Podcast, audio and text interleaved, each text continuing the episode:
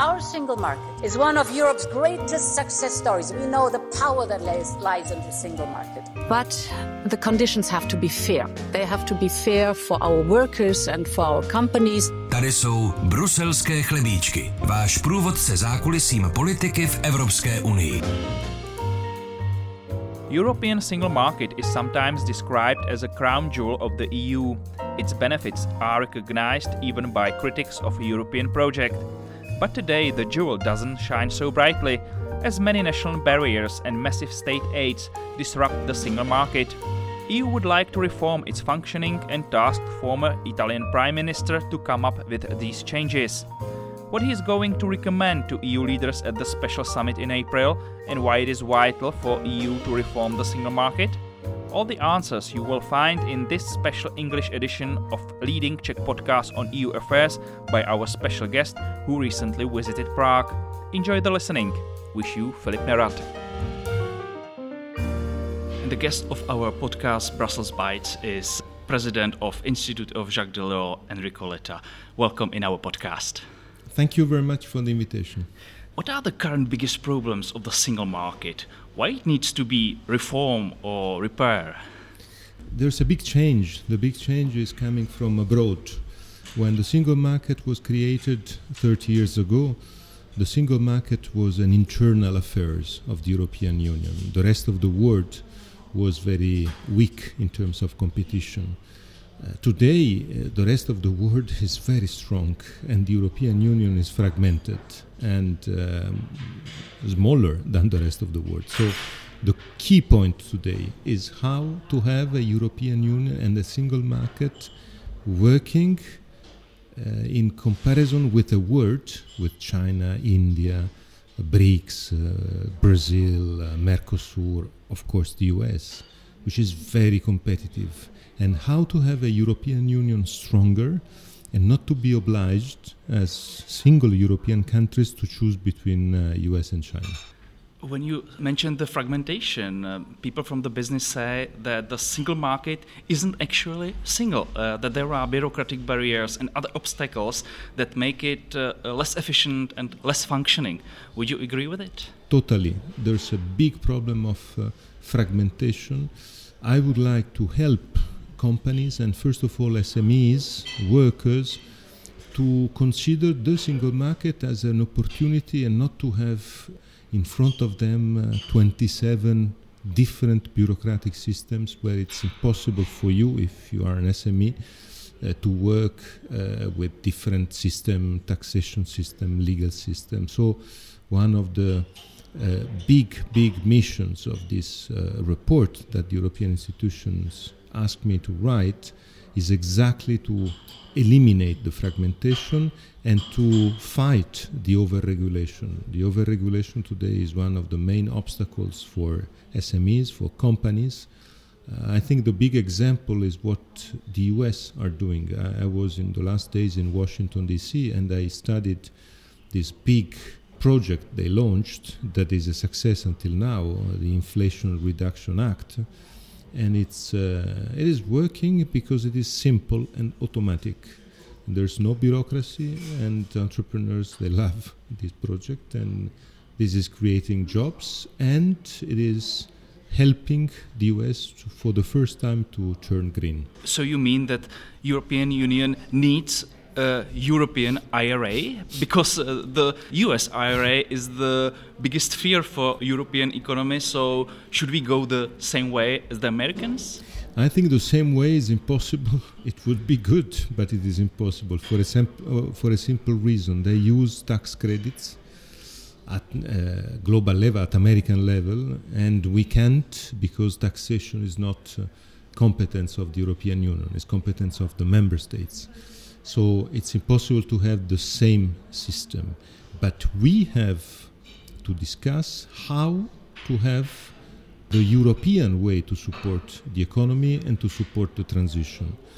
I think we made a mistake in the last years. We said we want uh, the green and the digital transition, but we are not saying who will pay for the green and digital transition. And we can't ask uh, companies, entrepreneurs, workers, to farmers to be those who pay uh, for the uh, green transition and digital transition. This is why I think the main discussion today at the European level has to be how to finance the green transition and the digital transition in the future. And my report, my report will try to give answers to that, both private and public. Uh, this is why I mentioned IRA. IRA is, a, is an interesting example. You mentioned this, this IRA that should be obviously one of the proposals. Could you hint us what other proposals would be in your report? What, what are you going to propose to the European Council?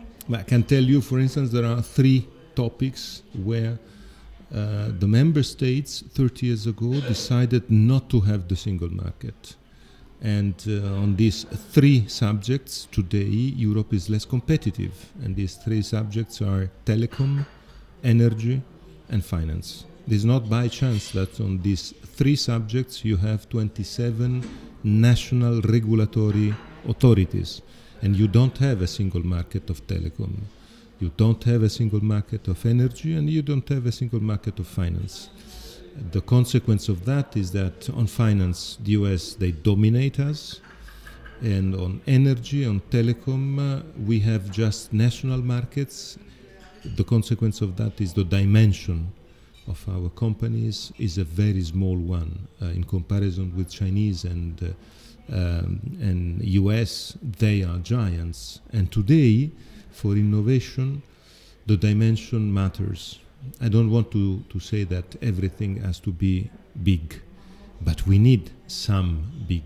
Otherwise, the US and Chinese will dominate us. So, uh, one of the big chapters is how, how to unify telecom, energy, and finance European uh, market and how to create a di- dimension that allows us not to be uh, only under Chinese or American uh, pressure. You are traveling through the European countries and sp- speaking to the stakeholders, to the politicians. Do you see a will to do such steps? I see a big, big disponibility, a big uh, interest in trying to overcome the problems that we are uh, experiencing. I was very happy because I had the feeling in my tour d'Europe that uh, another big uh, step of my report could be an interesting uh, moment of discussion. I had the feeling that the single market was perceived until now as an opportunity only by those who are mobile within our population. And uh, of course, the single market is the full freedom of movement, movement of capital, services, goods, and people. Uh, that is clear. But I would like a single market who, who gives freedom uh, to move, but at the same time who gives also freedom to stay and not oblige people uh, to move there are so many countries in Europe suffering brain drain, for instance.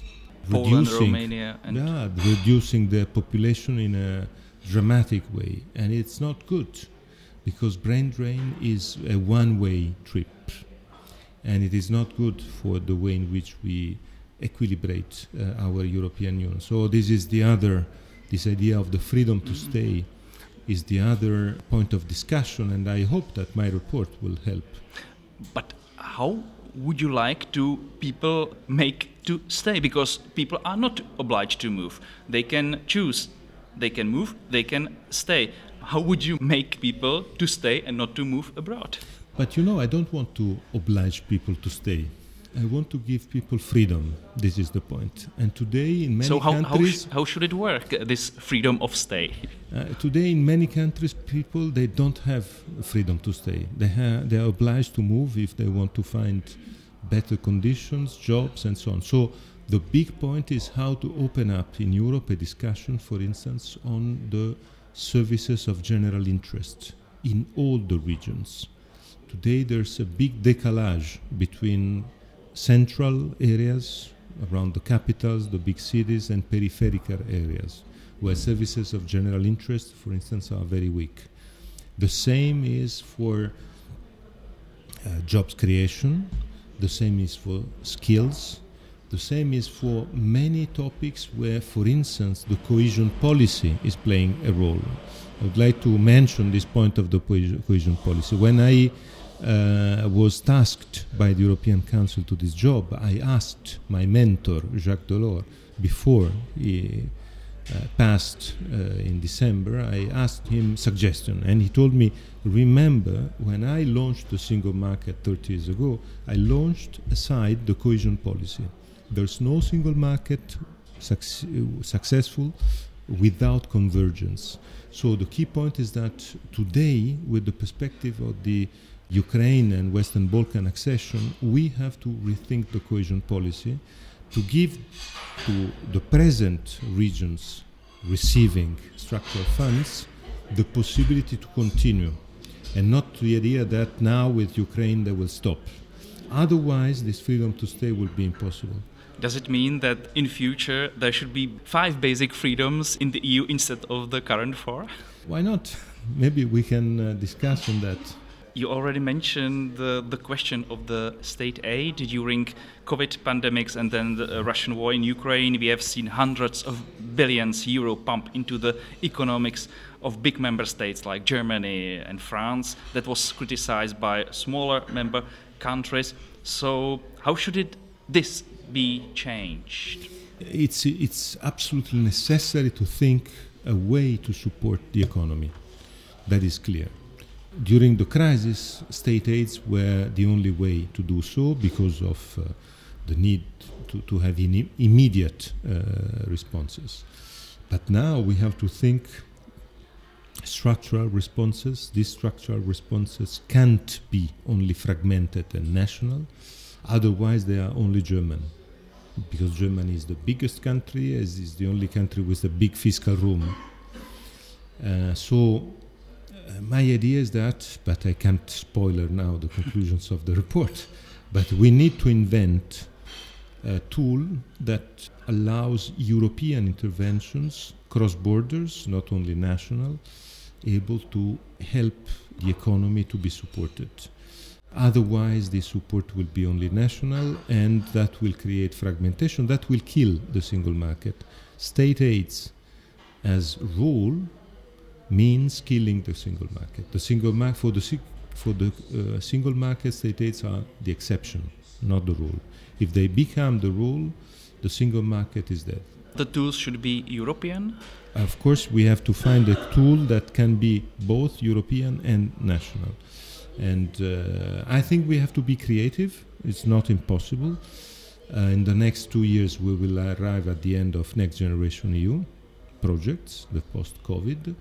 Uh, now we have to create something new that can be uh, successful, work well working, and first of all able to support the transition, and to avoid people to say, "But I w- I don't want to pay for the transition," because it is clear that transition is the the green and digital transition goes in the right direction, but we have to find a way to pay it, not to ask farmers or entrepreneurs or workers to pay for it.